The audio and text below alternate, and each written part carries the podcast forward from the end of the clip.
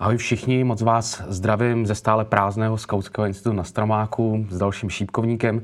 Děkuju za všechny vaše reflexe k minulým dílům a taky moc děkuju za všechny podněty do budoucna. Takové téma, které se docela často opakovalo, eh, jsou týmové role, jaký s nimi mám zkušenosti, jak s nimi pracujem. Děkuju za tohle téma, je to krásný téma, který mě zajímá, tak pojďme na to.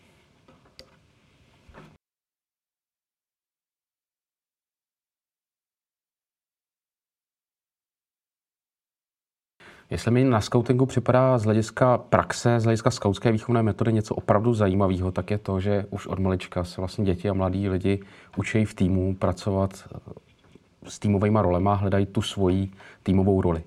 Eh, o týmových rolích se toho napsalo spoustu vědecké knížky, populární knížky.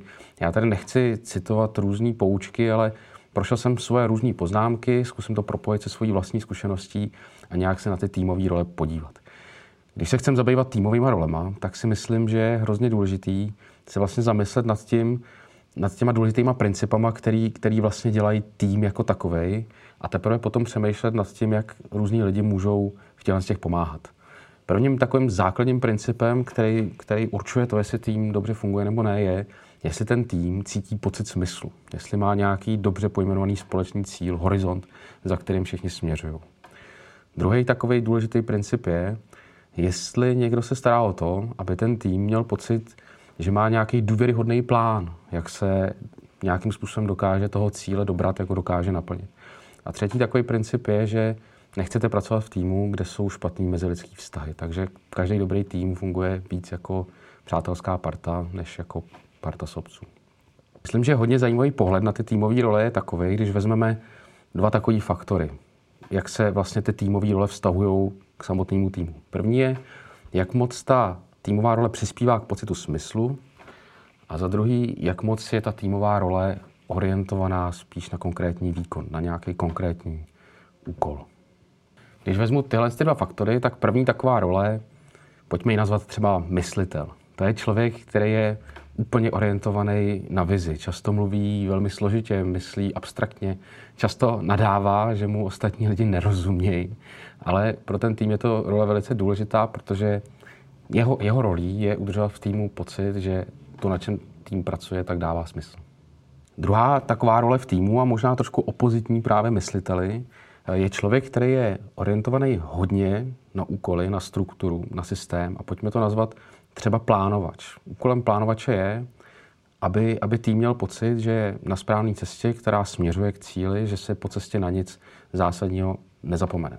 Plánovač je člověk, který dokáže myslet strukturovaně a převádět velké myšlenky do tabulky. Potom je tu tahoun.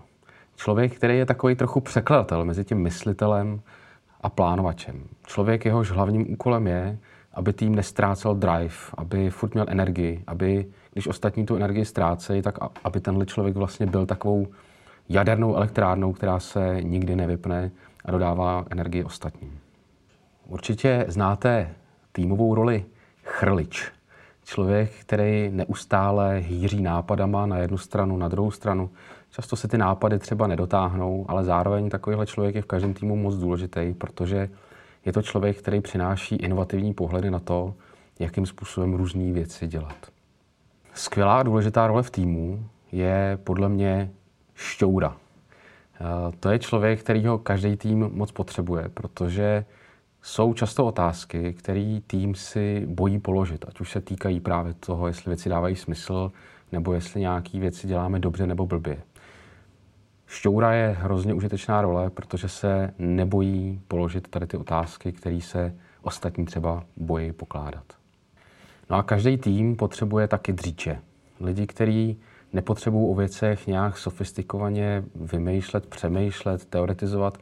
Nejlíp se cítí tehdy, když mají dobře pojmenovaný úkol, který má jasné výsledky a oni se můžou soustředit na to, že ten úkol můžou dělat. Teď jsem vyjmenoval role, které se tak trochu liší podle toho, do jaké míry jsou orientované na ten pocit smyslu, nebo do jaké míry jsou orientované spíš na ten, na ten úkol, na to hledání cesty, jak ten smysl naplnit. Pak jsou tu ještě další dvě role, které se tady z toho rámce tak trochu vymykají. První takovou rolí je poličťovatel. Jeho hlavním úkolem v týmu není ani tak soustředit se na pocit smyslu, ani tak na, ty, na, na to orientovat se na úkoly, ale jeho rolí je především to, starat se o to, jestli ty lidi v tom týmu se mají dobře, jestli tam fungují přátelské vztahy, jestli ty lidi myslejí sami na sebe, jestli třeba nevyčerpávají svoji energii zbytečně, jestli nepracují až moc. Je to zkrátka člověk, který se stará o to, aby v týmu byla pohoda. No a pak je tu role, která je, řekl bych, velmi vzácná a v každém týmu nesmírně ceněná. Pojďme tu roli nazvat třeba dotahovač. To je taky člověk, který se ani tak nesoustředí na, na ten smysl, ani tak na, na, na úkoly, ale hodně mu záleží na tom, aby ty věci, které ten tým dělá, tak byly, tak byly perfektní. Je to člověk, který, když ostatní ztrácejí energii a už by řekli, jako máme hotovo, tak ten člověk do nějaký míry hlídá ten výstup, orientuje se na výstup. Je to prostě člověk, který hlídá, aby z toho týmu nevypadávaly věci, eh, za který se ten tým nemůže podepsat. Teď jsem vyjmenoval takový přehled týmových rolí, které jsem tak našel ve svých poznámkách, nebo mám pocit, že to takhle funguje z mojí vlastní zkušenosti. Ale zdá se mi, že tam je jedno takový kouzlo, že neplatí, že člověk rovná se jedna z těchto z těch rolí. Ale spíš platí, že člověk tak nějak přirozeně inklinuje ke dvěma z těchto z těch rolí. A právě to, k jaké týmové roli nějakým způsobem se vztahuje, je docela dost daný tou, jakou kombinaci těchto z těch rolí člověk přirozeně má. Připadá mi docela užitečný tohle to nějakým způsobem reflektovat. Já třeba docela dobře po těch letech vím, že ta moje kombinace je něco jako myslitel a tahoun. Snažím se nějakým způsobem v tom týmu tyhle ty role zastávat a zároveň se nebát pouštět se i někam jinam, ale vlastně to dělám tak nějak vědomně s tím, že to je tak trochu mimo mojí komfortní zónu. Určitě taky platí, že jsou kombinace těchto těch rolí, které jsou častější a taky jsou kombinace, které jsou vzácnější. A pak jsou teda taky kombinace, které jsem nikdy nepotkal. Takovýho chrliče, který by zároveň byl dotahovač, to myslím, že je něco jako potkat jednorožce v lese. Takovýho člověka jsem opravdu ještě nepotkal. Myslím si, že tenhle ten pohled na týmový role může být taky hodně zajímavý pro lidi, kteří šéfují týmy a pracují nějakým způsobem s leadershipem, protože docela jiný šéf týmu bude člověk, který je myslitel a tahoun. Docela jiný šéf týmu bude člověk, který je tahoun a plánovač. A zase úplně jiný šéf týmu bude člověk, který je tahoun a polečťovatel.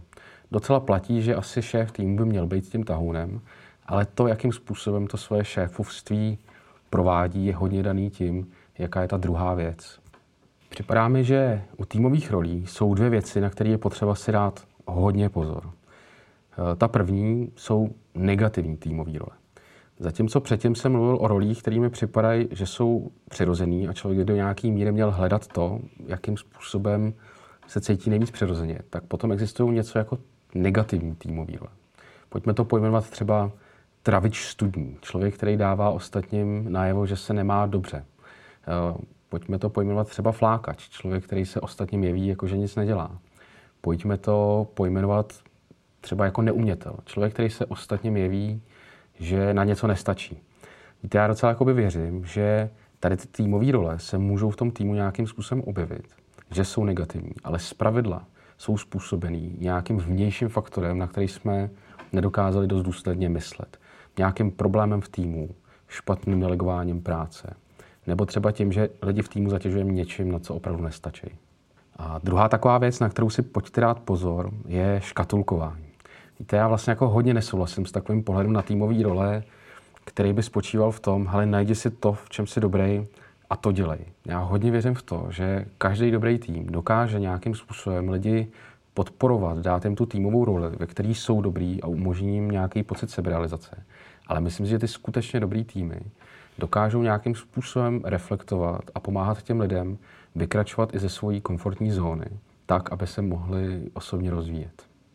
Tak jo, díky moc za pozornost. Doufám, že vám to pomohlo reflektovat vaši roli v týmu. Pokud jste šéfové týmu, tak doufám, že vám to třeba pomohlo zamyslet se nad tím, jak ten tým funguje, jak vy tu roli šéfa eh, vykonáváte. Určitě vám doporučuji třeba v týmu si udělat takovéhle cvičení, zkusit se zamyslet nad tím, kdo je, kdo je kdo. Třeba zjistit, že vám nějaká konkrétní týmová role chybí, nebo třeba pojmenujete nějaký problém, o kterém jste předtím nevěděli. Eh, Děkuji vám za pozornost, napište mi do komentářů, co vás třeba zaujalo, jaká je vaše týmová role, co vám pomohlo tu týmovou roli pojmenovat. Budu taky moc rád za podněty do budoucna. Těším se na viděnou a mějte se parádně. Ahoj, buďte zdraví. Posláním Skautského institutu je stavět most mezi tradicí a zkušeností skautského hnutí na jedné straně a životním stylem a potřebami současné společnosti na straně druhé. Pojďte nám trochu pomoct. Pojďte stavět mosty s námi. Podpořte.skautskýinstitut.cz